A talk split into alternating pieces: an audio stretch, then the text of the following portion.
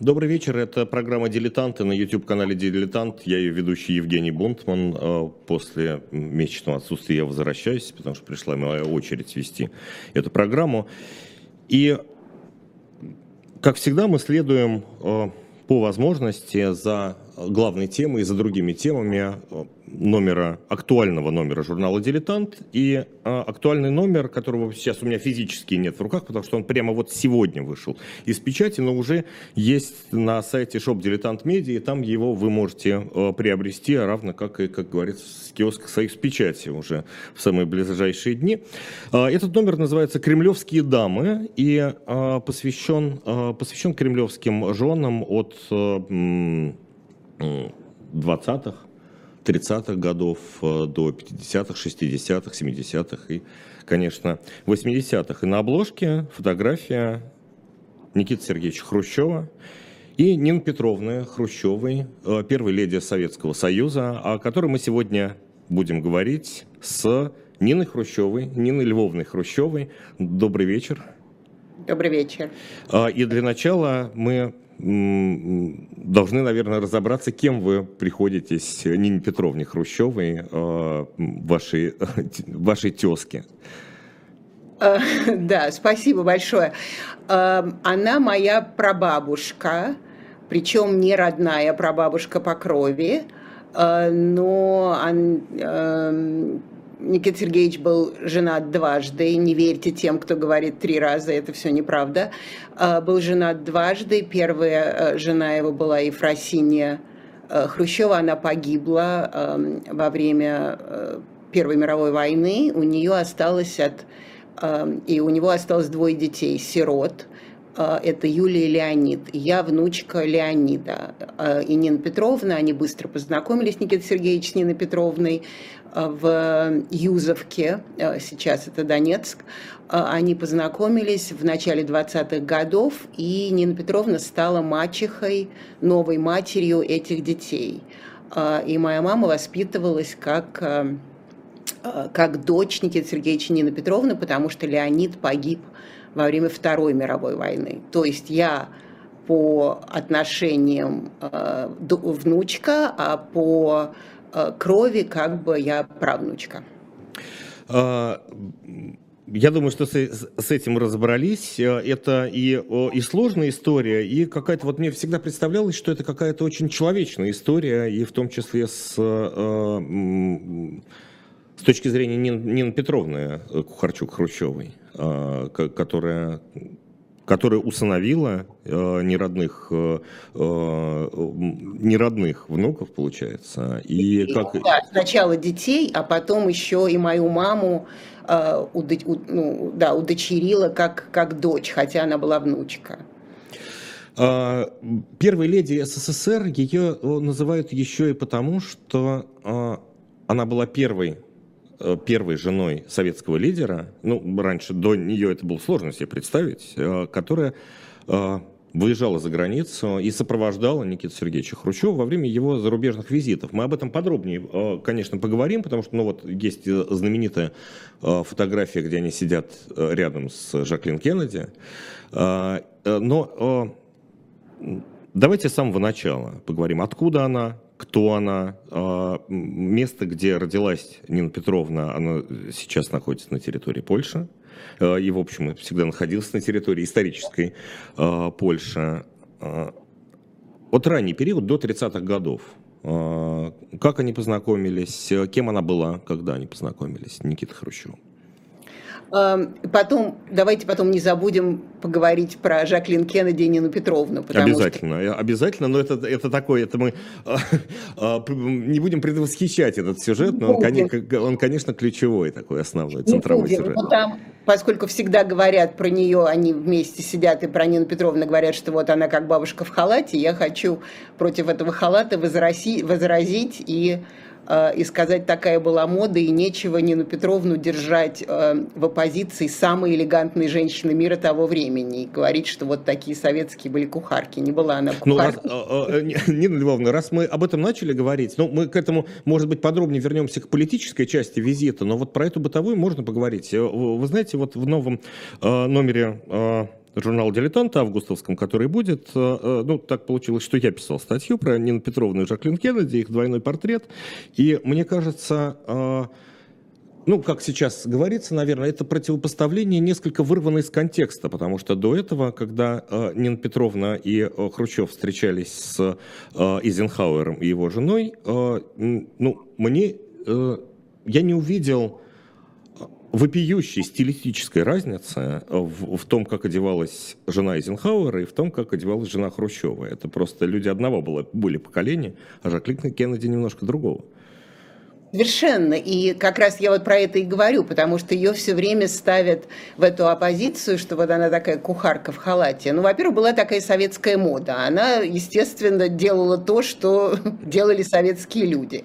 А, это во-первых. Во-вторых, действительно, Жаклин Кеннеди и оба, и Джон Кеннеди, и Жаклин Кеннеди а, во время президентства Кеннеди, они были как знаете, единороги из другого мира, потому что они действительно просто были совершенно мифологические существа. Они, э, их показывали в кино, они считались самой красивой парой мира, и поэтому, конечно, ставить бедную бабушку рядом с, с Жаклин, это э, не, совсем, э, не совсем справедливо. И, кстати, если знать э, историю и, и за тем, как, то есть, который стоит за, за не, не только как они выглядят, а еще и за их встречей, Жаклин говорила по-французски, она э, изучала французский, она немножко говорила по-испански, поскольку в Америке это нужно, потому что у тебя выборные кампании, и э, часть говорит по-испански, это нужно. А между прочим, бабушка говорила на трех, на трех языках как родных. Вот вы сказали Польша, значит, она говорила по-польски,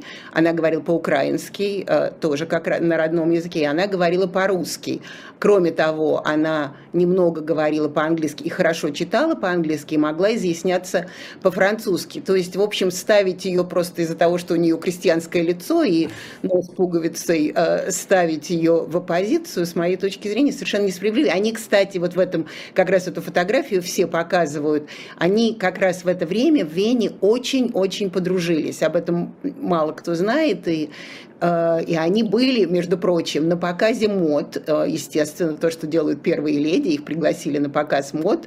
Э, Жаклин Кеннеди была очень элегантная женщина, то есть ей этот показ мод, она так слегка скучающе на это смотрела. А Нина Петровна, у которой было прекрасное чувство юмора, она так себя показала руками и сказала, ну, мне это, конечно, вам это ни к чему, а мне это вообще все равно, потому что если я это надену, это все на мне лопнет, сказала Петровна. И все засмеялись, и они после этого, в общем, э, продолжали разговаривать, и э, Жаклин до конца э, своей жизни и до конца своего пребывания в Белом доме, до 1 декабря 1963 года, она всегда вспоминала Нину Петровну с огромным, эм, как бы, ну, не знаю, с любовью, но, во всяком случае, с огромной теплотой. А теперь можем вернуться к началу. Да, но мы, мы, мы все равно про эти визиты еще, конечно, к ним вернемся, потому что это, э, это было из ряда вон выходящая, конечно, вещь, когда за советский, ну, вообще визит советского лидера из ряда вон выходящая э, вещь, а тем более с женой это совсем уже сенсация мирового масштаба, конечно. Давайте сначала, да. А, Польша. Значит, она из, а, из э, города, который назывался Хелм, Челм, Холм, по-разному его называли. Это, это Польша, то есть она э, и она переходила то туда, то сюда, этот, этот город. В общем, она, что называется, сейчас Западенко. Э, из Западной Украины, из крестьянской семьи, хотя она рассказывала потом, она говорила, ну мы жили лучше, чем Хрущевы в России, в Курской губернии. Э, Хрущев Никита Сергеевич, он из, из, из Курской губернии, из деревни Калиновка, как может быть кто-то помнит. Мы были лучше, у нас даже лошадь была. Она была способная девочка, и ее священник, у них, естественно, были католические польские священники, ее священник порекомендовал в гимназию, она училась в гимназии, женской гимназии в Люблине, закончила ее, и она мне даже потом рассказывала, потому что я, ее, я сравнила ее историю как-то с Джейн Эйр э, из, из романа Шарлотты Бранту, она на меня страшно обиделась, потому что, в принципе, такая же история, она ее по стипендии, или как это тогда называлось, отправили в гимназию, она закончила, у нее, естественно, денег не было, и она осталась учить этих девочек, э, которые потом приходили в гимназию, потому что она была такая хорошая учительница, сначала хорошая ученица. И когда я ее сравнила, она сказала, ну что ты, в буржуазной Англии того времени женщина могла только мечтать о том, что она получит образование и потом выйдет замуж. Я про себя подумала, да, ну ты получила образование, в конце концов вышла замуж. Но говорить я это не стала на всякий случай, потому что потом была бы целая лекция о том, какое, какое невероятное преимущество коммунистического, социалистического строя перед капиталистическим.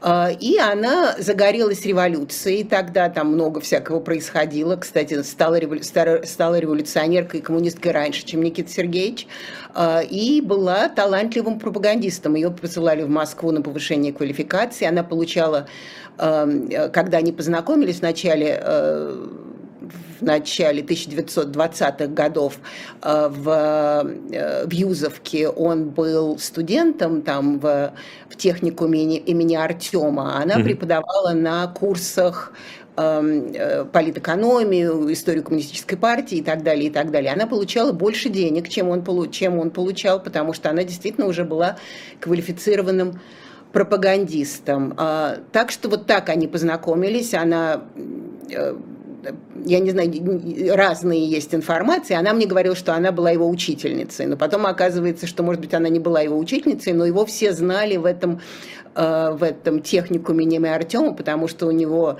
он такой был, как перпетум мобили, он все время ходил и что-то организовывал, бегал по партийным делам, и организовывал всех, чтобы, я не знаю, там, достроить это здание, для того, чтобы напечатать учебники, для того, чтобы сделать свои собственные мастерские. И она, как хороший коммунист, она ему в этом помогала и организовывала своих студентов. В общем, это такая любовь, она началась из э, совместного действия. И надо сказать, к чести Никиты Сергеевича, он э, действительно, и Ефросинья, его первая жена, и Нина Петровна, они были женщины, он даже сам говорил, лучше меня. Они более образованные, они лучше знают. То есть я держусь за хорошую, крепкую женщину. Ну, не просто такая вспомогательная роль, то есть это, это самостоятельная женщина, которая делала свою, ну, портработник, преподаватель, э, коммунист, которая делала э, свою карьеру, которая делала свою жизнь, э, собственно, самостоятельно.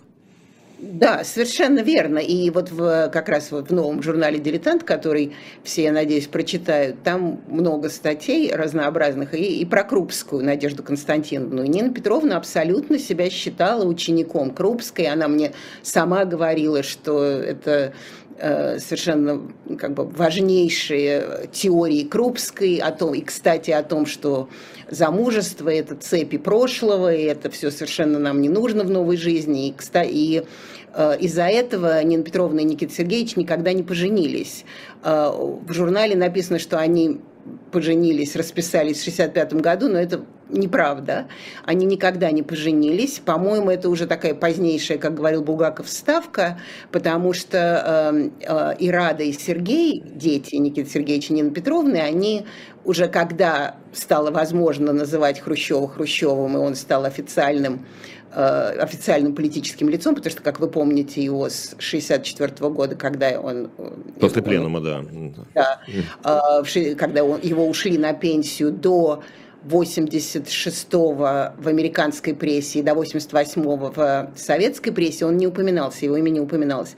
И после этого э, Рада и Сергей, я так думаю, я это точно не знаю, спросить сейчас у них уже, к сожалению, невозможно, они стали говорить, что поженились Нина Петровна и Никита Сергеевич. Они не поженились женились, потому что когда как раз Хрущев ушел на пенсию, то есть его ушли на пенсию, а потом умер в 1971 году, Нина Петровна, поскольку они не были расписаны, употребили ее фамилию Нина Петровна Кухарчук, она была Кухарчук, э, у нее собирались все забрать, и только усилиями э, Виктории Петровны Брежневой и Галины Брежневой которые сказали Косыгину, что вы с ума сошли, они всю жизнь прожили вместе, Э, у нее ей оставили дачу, оставили квартиру и оставили э, Кремлевскую больницу, вот, четвертого главного управления.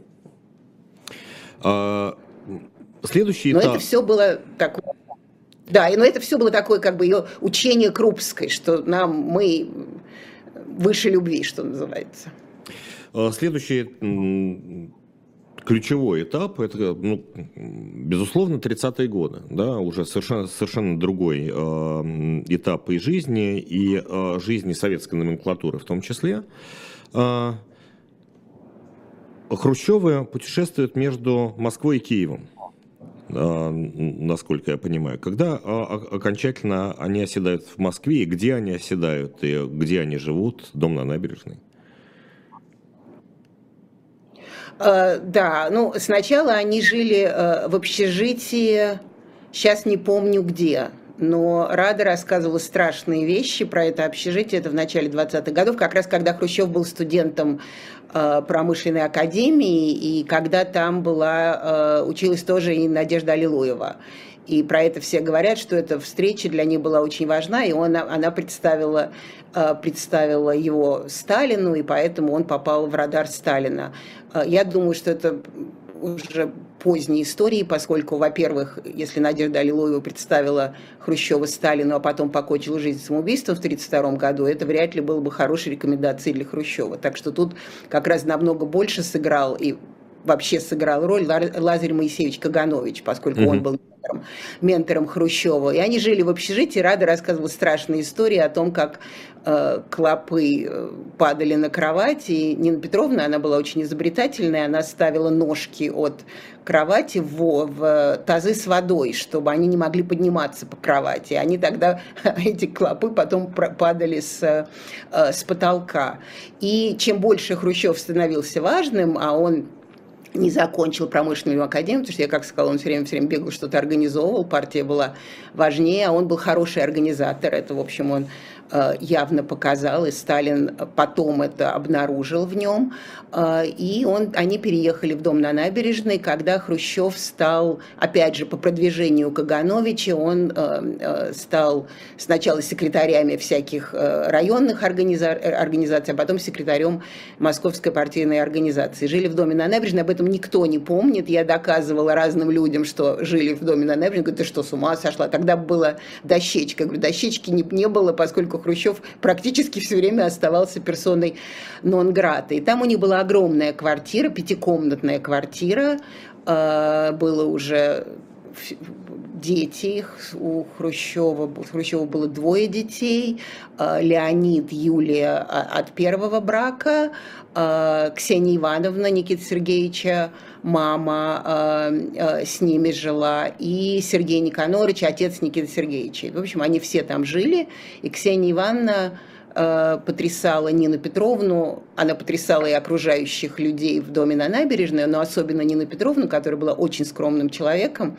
Она говорила, что вот мой сын царь, хотя он еще совершенно никаким царем не был, пока только он только руководил Москвой. Но вот она сидела на лавочке там, э, в такой плессированной юбке всегда ходила у нее, она была, было плохо со спиной, она плохо вставала. Э, с лавочки сидел и все время говорил, вот мой сын, мой сын царь, он там такой секой, пятый, десятый, и Нина Петровна не ушикала.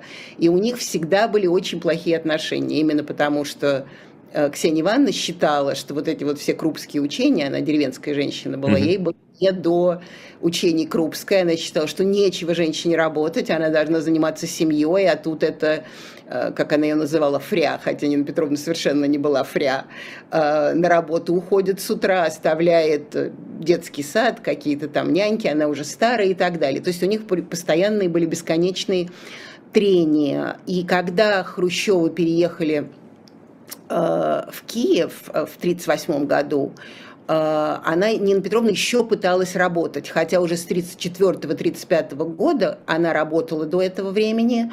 Э, кстати, работала, между прочим, на Московском электроламповом заводе, знаете, такой на автозаводский, да -да. он занимает, занимает квартал практически. Знаменитый, да. Да, и она была очень важным человеком. Она там руководила партийной комнатой. То есть это как, как, как не знаю, офис психиатра для тех, кто вдруг там какие-то вопросы про коммунистическую партию. А, так что это, в общем, была большая работа. Но после смерти Надежды Аллилуевой партия начала поворачиваться. То есть Сталин начал поворачиваться вспять, и как бы женщины начали возвращать. Нечего им тут там э, быть э, своими независимыми что называется, entities, то есть своими независимыми... А это было какое-то прямо, прям, прямо организованное прямо, движение, да, который про, можно да, зафиксировать да, так, да? Да, да. 34-35 год, когда вот и как раз когда Нина Петровна уже стала работать практически из-под тяжка, а в Киеве практически вообще не работала. А, да, такой был поворот, он негласный был, но в общем поворот. Хотя многие женщины не вернулись и не ушли. Например, Мария Марковна Каганович, уже Каганович возникал несколько раз в нашем разговоре, она так и осталась заниматься профсоюзами. Там, я не знаю, насколько формально, но она была до конца, она, в общем, была важным профсоюзным деятелем. А, так что это было не у всех, может быть, она не ходила каждый день на работу, но Нина Петровна очень переживала. Она до конца жизни переживала, что она могла бы быть так полезна советским людям в своей пропагандистской работе. Особенно во время войны она говорила, что я вот прозябаю, а я могла бы так полезно быть этим мальчикам, которые погибают во время войны. Так что для нее это, в общем, ну, трагедия – это большое слово, но было огромное разочарование в жизни, что она так и не смогла воплотить свою карьеру. Но самостоятельная женщина – это скорее исключение или тенденция?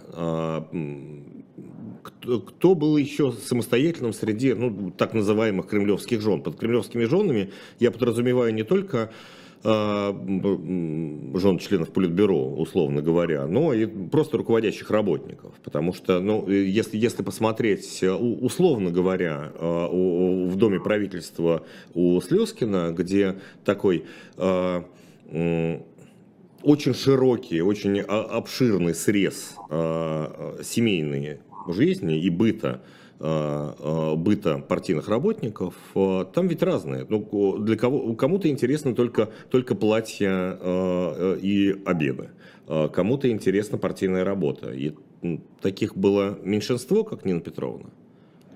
Ну, наверное, меньшинство. Не потому, что я думаю, что если бы как бы Сталин не стал ну, уже нельзя говорить не стал, потому что он стал, и он бы стал в любом случае. Скажем так, если бы не Сталин, это могло пойти в какие-то другие стороны, потому что действительно вот это наследие Крупской, э, оно было очень сильным. В общем, и, Надежда Аллилуева сама была и считала себя э, независимой единицей. Но, Но просто... она-то, в общем, была из благородного семейства, из семьи старого большевика. И...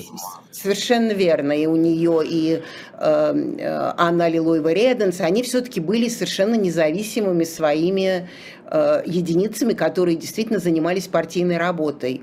Э, э, Евгения Семеновна Гинзбург, старая большевичка, она не, не, не того же уровня, вот женщина, великая писательница, которая написала «Крутой маршрут», она тоже была партийным работником. То есть партийных работников было много, но туда наверх подняться было трудно, и, в общем, поднялась на нашей памяти, я не знаю, на вашей, может быть, нет, на нашей памяти э, поднялась единственная, кто это, Екатерина Алексеевна Фурцева. Вот она действительно была независимым, ее позиция была больше, чем позиция ее ее мужа, тоже политического работника. Но так, в общем, конечно, система-то патриархальная, поэтому какие бы ни объявляла Крупское равенство, и вот это, кстати, как бы вся тема дилетанта, что э, на самом деле Нина Петровна не первая, не первая первая леди, если говорить так, потому что все-таки Крупская была настоящая, она была настоящим политическим партнером своего мужа тогда, когда они объявили равенство полов и всего, э, и всего остального.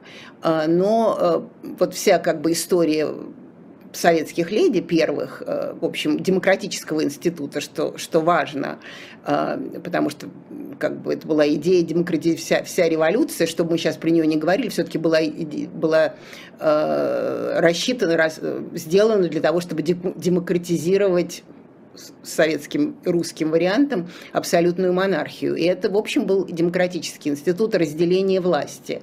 Но э, поскольку вся история советской власти тоже была, это или ремиссия, или опрессия, ремиссия и э, не опрессия, как это будет, э, и подавление то э, и первые леди занимали вот именно такую роль, то есть они в свои отрезки времени Э, становились символами того, что э, э, как существует та политическая формула вот в какие-то конкретные, конкретные периоды. А, Нина Львовна Хрущева у нас в эфире, я напомню, и говорим про Нину Петровну Хрущеву, первую леди Союза. Первой леди Союза Нина Петровна Хрущева становится в конце 1953 года. Э, ну, слов даже таких первой леди, разумеется, не было в конце 1953 э, года. Ну, в общем, становится главной женой Союза, потому что Никита Сергеевич Хрущев становится первым секретарем. Выигрывает внутрипартийную борьбу к тому времени и остается советским лидером де-факто, во всяком случае, уж точно, до э, того самого пленума 64 года, когда его, в конце концов, э, скидывают. Ну, если можно э, сказать, что на самом деле, в общем, э, жена Георгия Максимовича Маленкова должна была бы быть первой леди как раз в 1953 году. Ну, на, что, на не, недолгий период, да. Ну, она и не была, потому что Хрущев все-таки, он был только на партии, а на партии тогда, после Сталина, в общем, партия не имела такого большого значения. Э, но, так что Нина Петровна скорее как бы в позицию первой леди уже вошла попозже, где-то в 55-56 году, наверное, больше. И какой она... И какой она да. не было. И какой она была первой леди? Вот э, насколько можно э, сейчас судить по, не знаю, по семейным воспоминаниям, по каким-то источникам, э, э, чем, она, чем она занималась все эти годы? Ну, как вы знаете, в Советском Союзе первой леди не было. То есть не то, что она там выступала с, с речами или что-то делала о чем знали. А, как раз тогда, вот если говорить про Советский Союз, первой леди была Екатерина Алексеевна Фурцева, потому что она была, ее называли Екатерина Великая, она была, она там давала интервью, она выступала на собраниях, она говорила, а, там, когда собирались мужчины а, уже после работы или в какие-то перерывы, и у нее спрашивали, Екатерина Алексеевна, вам там ликерчику или что-то? Она говорит, мне как мужчинам водки. То есть она была такая, э, такая женщина, которая показывала, что она прямо вот в этой патриархальной системе вся такая. Нина Петровна э, была первой леди, поскольку, как вы помните, тогда была вся идея, что нужно показывать социализм с коммунизм с человеческим лицом, э, и эм, она выезжала за границу поскольку в России все-таки слишком патриархально, кто она такая, что она... Потом, кстати, за это сильно пострадала Раиса Максимовна Горбачева, за то, что она вдруг оказалась, что у нее тоже есть свои идеи. А, то есть никто, никто не сомневался, что у женщины есть свои идеи, но что это она там вместе с мужчинами, вместе с мужем рядом, она эти идеи высказывает. Но Нина Петровна выезжала в разные страны, а, и в 1959 году самая известная, вот как раз самая известная поездка была в Соединенные Штаты Америки. А, и тогда это, кстати, было одно из советов Анастасия Ивановича Микояна, который хорошо знал Америку и говорил, что нам для того, чтобы это сделать э, такой посыл, что это коммунизм с человеческим лицом, надо взять всю семью, показать, что это тоже люди не с рогами и не с копытами, а что вот мы, мы как люди. Есть очень любопытное место в мемуарах Никиты Сергеевича Хрущева, где он как раз рассказывает про этот эпизод, про то, как э, выступил Анастас Иванович Микоян, а Хрущев всеми руками и ногами отбивался сначала, потому что это как-то было, ну, в мемуарах он, во всяком случае, признается, э, так это или не так, э, во всяком случае, это есть. В мемуарах э, э, признается, что для него это было какой-то дикостью по тем временам, в 59 году. Да, конечно, они были воспитаны Сталиным, и, в общем, всегда участие, участие жены, это было даже странно, и он про это пишет, что это даже казалось как-то все это такое, это буржуазные замашки, но э, Микояна он слушал, он относился к нему с большим, с большим уважением, огромным, и Микоян знал, что он советует. Э, ну, я не знаю, насколько он действительно уж прям так отбивался, отбивался, потому что он уже к тому моменту посмотрел, как, как это все происходит в других странах а, и видел, что это правильно. Но в любом случае это, в общем, была большая затея, поскольку и так огромная делегация, а то еще целая семья в делегации. Еще у Нины Петровны должен быть свой собственный протокол, хотя сначала они так не планировали, но потом оказалось, что у нее свой собственный протокол, что тоже было абсолютно невероятно, что у нее будут свои встречи, что у нее будет, у нее, у нее будут свои интервью, что она будет разговаривать. И надо сказать, что Она, конечно, была великий пропагандист, потому что у меня есть все эти газеты американские из, из того визита, и они, там, Хрущев у них вызывает массу недовольства по разным причинам, но она, они ее как, как один любят все, называют ее международная бабушка, о том, э, говорят о том, какая она а, и милая, и замечательная, и потрясающая, и она точно знала, она показывала фотографии внуков, например, она там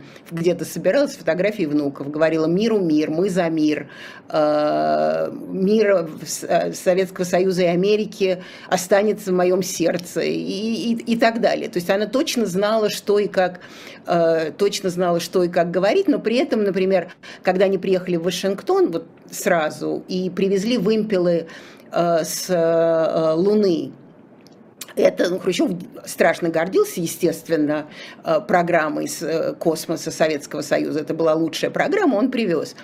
Э, и американцы, которые, в общем, сами тебе скажут, какие они великие, но очень не любят, чтобы им кто-то напоминал, что они, может быть, другие тоже могут быть великие, они посчитали, что это страшное Эм, как бы невежливо со стороны Хрущева хвастаться этими выборами. А, и тогда Эйзенхауэр, чтобы отомстить, ну, смешно, это она мне рассказывала, и очень смешно рассказывала, она говорит, Эйзенхауэр, чтобы отомстить, он нас погрузил в вертолет в час пик, чтобы мы полетали над Вашингтоном, мы посмотрели, как ездят машины, какой это город, что это просто все такое кипит и так далее. На что Хрущев посмотрел сверху, у него были часто очень э, интересные реакции, которые казались странными, но потом оказалось, что через много лет это так. Он сказал, нет, мы тогда не будем развивать э, автомобильную промышленность, потому что это очень загрязняет воздух, сказал Хрущев. Мы это точно делать не будем.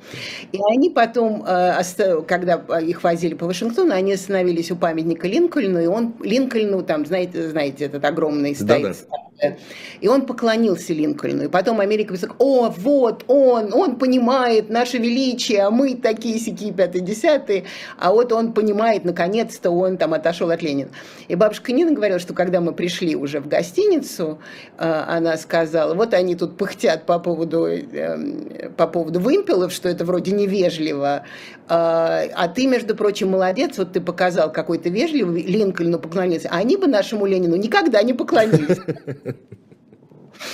То есть она, в общем, понимала, я думаю, международную обстановку не хуже, если не, э, не лучше, чем он. Но ее роль была показать, что вот она такая, ее политическая роль была показать, что она бабушка коммунизма, и не надо его бояться, поскольку он с человеческим лицом, она эту роль играла потрясающе э, и очень последовательно. Она, например, выступала по радио, национальному публичному радио в Америке э, во время Карибского кризиса в 1962 году, она, э, то есть до Карибского кризиса, mm-hmm. когда уже э, отношения начинали накаляться, она выступила и сказала, что мы должны разоружаться, и мы должны стремиться к миру и так далее. То есть это, в общем, по-английски, это не, не, не, не, на как, не, не, не с переводчиком, а сама по-английски. Что, конечно, представляете себе, в 60-е годы было совершенно неслыханно просто. В 60-м году они поехали в Париж, у нее опять же была своя программа. И да, я она... хотел, про, прошу прощения, Нина Львовна, я хотел вернуться к визиту 59 -го года в США. А, а, как а, проходило ее общение с женой Эйзенхауэра?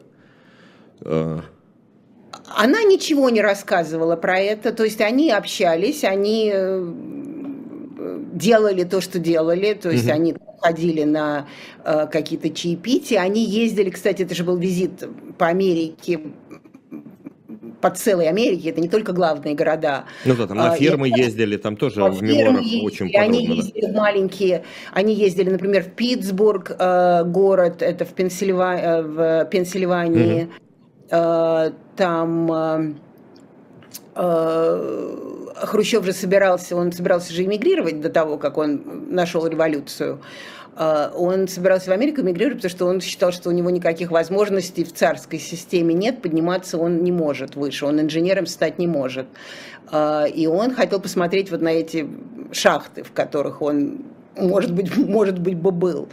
И, и они встречались с женщинами, фотографии есть о том, как они, то есть не о том, а фотографии, как они сидят в женских коллективах, разговаривают, она там опять же показывает свои, э, свои, э, своих внуков, и с, с Мими Айзенхауэр у них вот как раз и были такие женские,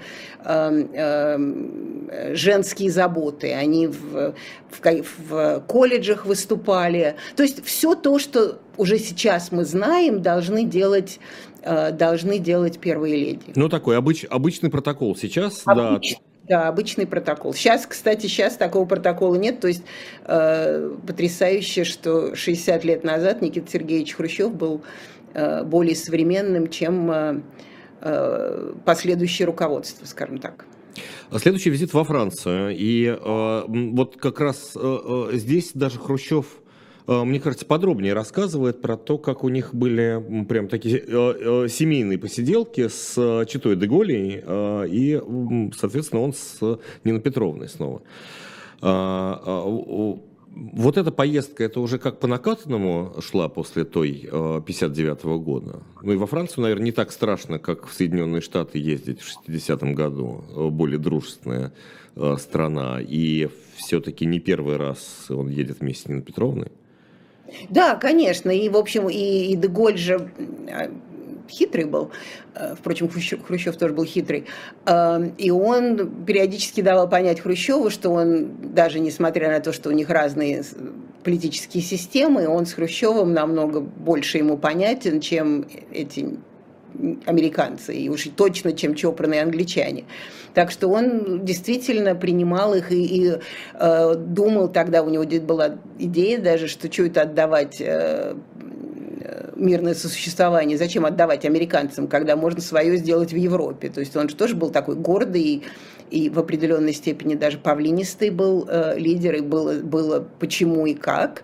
Э, и он, э, в общем, действительно тогда стремился практически оттянуть Хрущева от англосаксонского мира, что он вроде будет таким брокером во всех этих отношениях.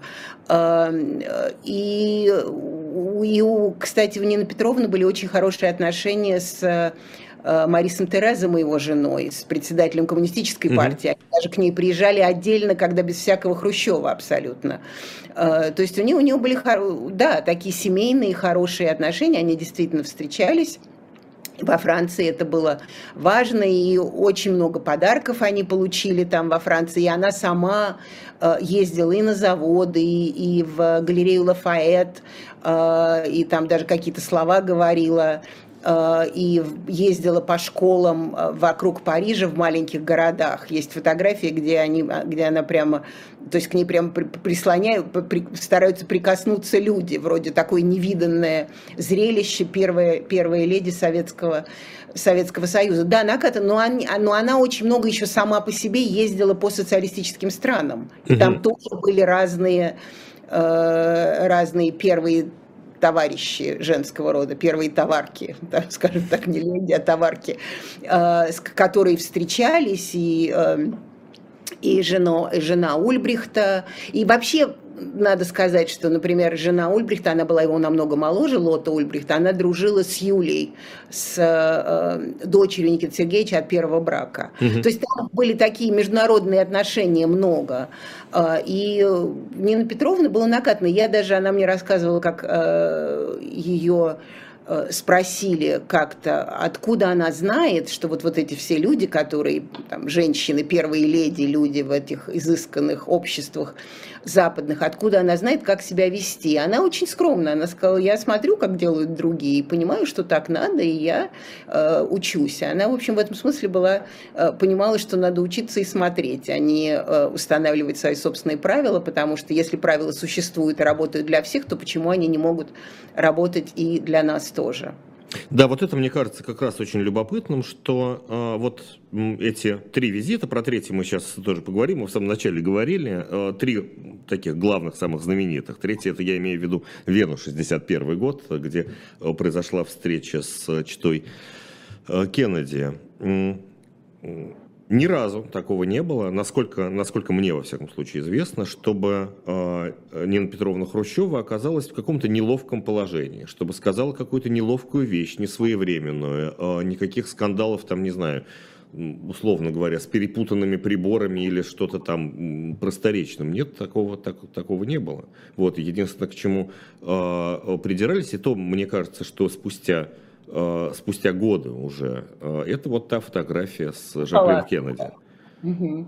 Да, нет, не было, и она действительно очень... Туфли это... о стол не стучала, как пишут вот в чате, да, во всяком случае. Да. Про ну, туфли вот... о стол, это тоже, кстати, распространенный такой миф, там чуть-чуть не да. все не так было, да. Это, да, это отдельный разговор, да. да. Нет, но Хрущев еще, он, он же еще все время, он играл еще. Он помимо того, что он так был взрывной, но он еще играл, он был политик в этом смысле, публичный политик. Вот, то есть он подстраивал ситуацию, он потом, правда, потерял, надо сказать честно, уже, кстати, не, бабушка мне говорила, Хрущев 58 -го года, это не Хрущев 62 -го года. То есть к 62 году, помните, Манеж, э, угу. и, и разговор с Сахаровым по поводу Э, Лысенко потом в 1964 году и так далее. То есть он уже потерял, конечно, тормоза. А, но он играл много, понимая, что таким образом он создает себе э, политический образ, который, в общем, работал долгое время. У нее такого никогда не было. И, э, кстати, эм, про нее иногда говорят, что она была э, надменна с э, людьми, которые ее обслуживали. Не хочу сказать другой, которые обслуживали. Это абсолютная неправда. Она была действительно очень, э, очень таким не отстраненным, а э, сдержанным человеком, и это проявлялось ко всем. Она никогда не была надменна. То есть, если кто-то решал, что это надменно, это их проблема, это не ее, потому что она была очень сдержана. И это всегда проявля, проявлялось. Ну, например, мне мама говорила, она мне сама никогда бы это не сказала, мама мне говорила, что э, все письма, которые она получала от кого-то, любые, она всегда на них отвечала. Всегда она отвечала на каждое письмо, которое она получала. То есть она считала, что это так надо. То есть, конечно, ее трени... То есть она могла, наверное, я думаю, может быть, она могла бы вообще быть великим пропагандистом. Она могла бы создать целую формулу Э, советской жизни, которую, может быть, даже приняли бы люди, поскольку она была бы более обдуманна и, э, э, хотя она была ужасным ортодоксом, она была как, как Вячеслав Молотов, она верила, что коммунизм победит, что он несгибаем и должен быть такой просто совершенно потрясающий. Но, тем не менее, она была очень, вот вы вначале сказали, Э, человечным. Э, у меня есть знакомая, у которой мама была, э, мама была в Чехословакии партийным деятелем. И она хотела, она написала бабушке письмо, что вот я бы хотела с вами встретиться, если вы будете в Чехословакии, вы, э, пожалуйста. Э, и бабушка не знала эту женщину, это была какой-то региональный партийный деятель, и она ее пригласила с собой в парикмахерскую, то есть ей делали там прическу, и она сказала, у меня другого, к сожалению, в моем протоколе, у меня времени нет, но если, вы, если вам это, вас это устраивает, давайте мы вместе пойдем в парикмахерскую, у нас таким образом будет возможность, я вас приглашаю, у нас с вами будет возможность увидеться. То есть есть это совершенно такие нормальные проявления ее с одной стороны политичности, а с другой стороны, э, с другой стороны человечности. А после 1964 года, когда э, не только постов лишает Никита Сергеевича Хрущева, но и благ всевозможных, которым был обласкан первый человек Советского Союза, э, вот что тогда происходит? Ведь, насколько я понимаю, их переселяют им дают другую квартиру. Э, я не помню точно где, мне кажется, на Сивцевом вражке где-то. Да. А, э, явно меньше, явно хуже, чем так, которые привыкли за долгие годы. Как, э, как это пережила Нина Петровна? Ну, просто сразу хочу сказать, что это, конечно, был шок, поскольку в Советском Союзе на пенсию не уходят, очень редко уходят добровольно, как мы знаем и, и видим все время. А, поэтому это был шок. Но так сказать, что по человеческим меркам жаловаться невозможно. Да, они жили в особняке на Ленинских горах, это правда. И у него была дача э, в том, что сейчас называется Новоогарева, потому mm-hmm. что дача Путина это, это на самом деле это э, дом Хрущева, э, Усова тогда это был, или Огарева. Э, и э, дают квартиру, что как вы помните, очень знаменитая фраза Хрущева, когда наконец он перестал бороться и сказал, да, все понятно, хорошо, до свидания, э, ухожу, он сказал, что самое большое мое достижение, это что сегодня меня сняли простым голосованием. То есть, так сказать, что 10 лет назад то, что ему дали, ему бы не дали, еще бы убили. Поэтому жаловаться не, не, нельзя. И, он, и они, кстати, никогда не жаловались. И, бла, и он не потерял блага, потому что и осталось у него и, и поликлиника, и больница, и угу. там были всякие пайки. То есть это, конечно, было не то, что было. Но, в общем, э, вполне это было э, приличное. То есть как когда уходишь на пенсию, таким образом тебе что-то остается, но что-то забирается. Так что это было э, в общем, не, не, не, не, не ужасно. И так сказать, что все отобрали, не отобрали. Когда в 1971 году он умер, Тогда забрали квартиру на Сивцевом Брашке. Кстати, вполне была большая квартира. Он, правда, ее ненавидел и за все эти 7 или сколько, 8 лет, 64 до 71 года, он там ночевал один раз всего. Он, он, у него была дача. А, в основном на даче, да? То есть... Да, да в Петрово-Дальнем. Ему дали mm-hmm. дачу. Она была скромная. От нее сейчас осталось только одно яблоко. Сейчас там э, санаторий э, администрации президента. Но я туда ездила в прошлом году, нашла яблоню, такую совершенно заброшенную. Явно еще осталось из того mm-hmm. времени времени. А, и э, она была маленькая, но она вполне была, вполне была хорошая, замечательная даже. А проблема с этой дачей была, ну, опять же, по сравнению с тем, что могло бы быть, не такая уж проблема. Там, по-моему, было три кордона КГБ, чтобы туда проехать и пройти и, э, и, и вообще.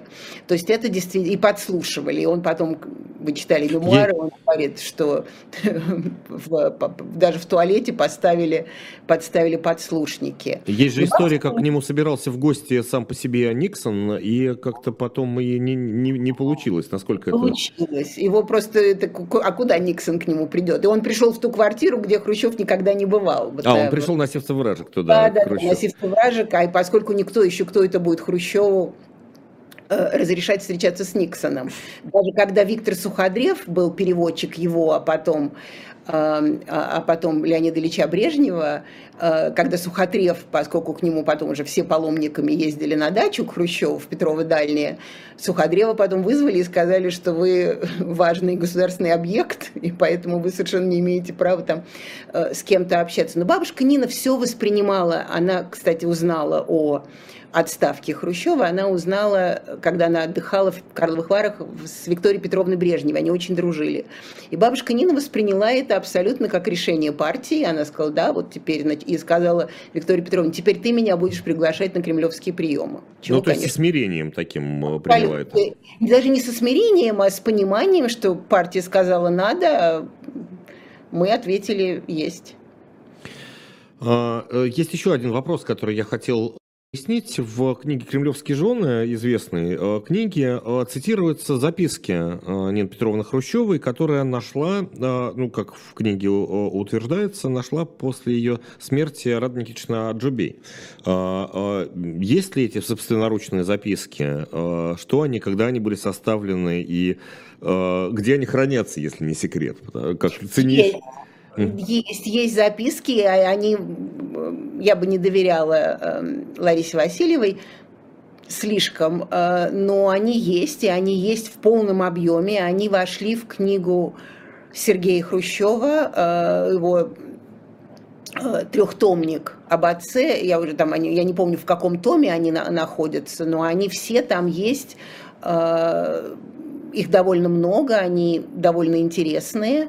Э, очень такие тоже сдержанные. И э, я не знаю точно отдельно, где они находятся, но вот весь архив, в общем, по-моему, весь архив э, Сергея, он находится в Колумбийском университете в, в, э, в Нью-Йорке. Угу, и какая-то часть, по-моему, в, в университете Брауна. Я не совсем, я не помню точно, куда что ушло, но вот Э, Хрущ... Э, архив Хрущева, кажется, в Колумбийском университете. Нет, они, ну, то есть они... весь семейный архив, он доступен исследователям сейчас, да? Он, да, абсолютно, он доступен исследователям, это все, это все есть, и какие-то части остались у моей мамы, там вот несколько есть э, не тетрадок, а страниц, которые остались у меня, теперь у меня, и э, я иногда, когда я их смотрела, я поняла, что это части каким-то образом попали вот из тех тетрадок, которые нашла тетя Рада э, когда-то давно, может быть, не, не знаю, почему они так оказались, но, в общем, каким-то образом кое-что еще оказалось и у меня тоже. Так что бабушка, да, она писала, она писала эм, дневники, как бы заметки, записки. Но они уже поздние, они уже после, после отставки. А, после 1971 года, после смерти Хрущева, Нина Петровна прожила еще 13 а, лет. Как она прожила эти годы? Как с детьми, внуками? Она жила вот, когда Петрова дальняя закрылась для нее. У нее была дача в Жуковке. Тогда был такой поселок, она его называла э, поселок э, э, коммунистических вдов, партийных вдов она его называла. То есть там были такие, как они. У него было полдомика, это, кажется, было три или четыре комнаты. И, кстати, если кто не знает, ее соседом, не, не совсем близким, но соседом был э, Вячеслав Молотов, и он там, они оба расхаживали по, э, по Жуковке, и она говорила, раньше мы вот общались, а теперь не здороваемся, как плохо. То есть она вообще воспринимала вот такие перемены, которые ее муж э, сам устраивал, она, в общем, воспринимала довольно Э, довольно грустно, потому что она считала, что партии все должны держаться вместе, это все э, достигается дебатами и, и, и так далее. Это вы имеете в виду после 57 года, да? Когда... После 57 -го года, после, после 57 -го года. Но она вообще, ведь она, она и к 20-му съезду, в общем, не относилась с, с пламенной любовью, э, надо сказать, потому что она была из тех еще ранних партийцев, которые считали, что выносить ссоры из избы нечего, и это только там на мельницу врага и, и все такое. То есть такие пропагандистские лозунги. Она, правда, лозунгами не разговаривала, но я думаю, что она ими в определенной степени думала. И, в общем, у нее такое было... Один, она была одна, она очень гордая была, и она не хотела, чтобы за ней никто ухаживал. Но все приезжали. Она очень любила Никиту, Сергея, э, сына, э, Ники, Сергея, э, Никиту Сергеевича второго. Угу. Рада очень приезжала часто. Мама приезжала иногда, мама приезжала реже. А, и я провела там два лета, которые были самые лучшие лета в моей, лето в моей жизни, потому что я в разные периоды готовилась к разным экзаменам, и мама меня туда отправляла как в, нас, как в ссылку. И я думаю, что это будет конец света, поскольку Нина Петровна была строгой, когда мама училась в университете Мама шла в библиотеку, ну, естественно, тусоваться. Зачем люди uh-huh. ходят в библиотеку? А Нина Петровна говорила, незачем тебе книги привезут. То есть мама, страдая и рыдая, сидела в комнате и зубрила там что-то. А, и когда меня туда отправили несколько раз, мама считала, что сейчас я просто там умру сразу от этого заключения. Но мы с ней очень сблизились с бабушкой, она мне рассказывала, я записывала все, что вообще потрясающе, как я знала записывать а, очень много всего. Так что она она старела, как как-то сказала Анна Ахматова, э, или про нее сказали, что она старела с, с э, как-то, как сказать, будучи вполне классной женщиной. Она такой была. Она ни, ни, никогда не жаловалась. И когда у нее спрашивали, как она себя чувствует, уже потом, уже ближе к смерти, она говорила по паспорту. Очень достойно. Очень достойно. А, ну, в заключение, наверное, стоит поговорить о, о том, перенимали ли последующие первые, первые э, леди Советского Союза какой-то какой опыт, опыт общения, опыт коммуникации и какой-то внутренний, внутри э, партийной элиты э, Нины Петровны Хрущевой, так и с зарубежными визитами. Э, было ли какое-то влияние ей оказано существенное? Или это каждый раз было по-новому, каждый раз все заново с чистого листа?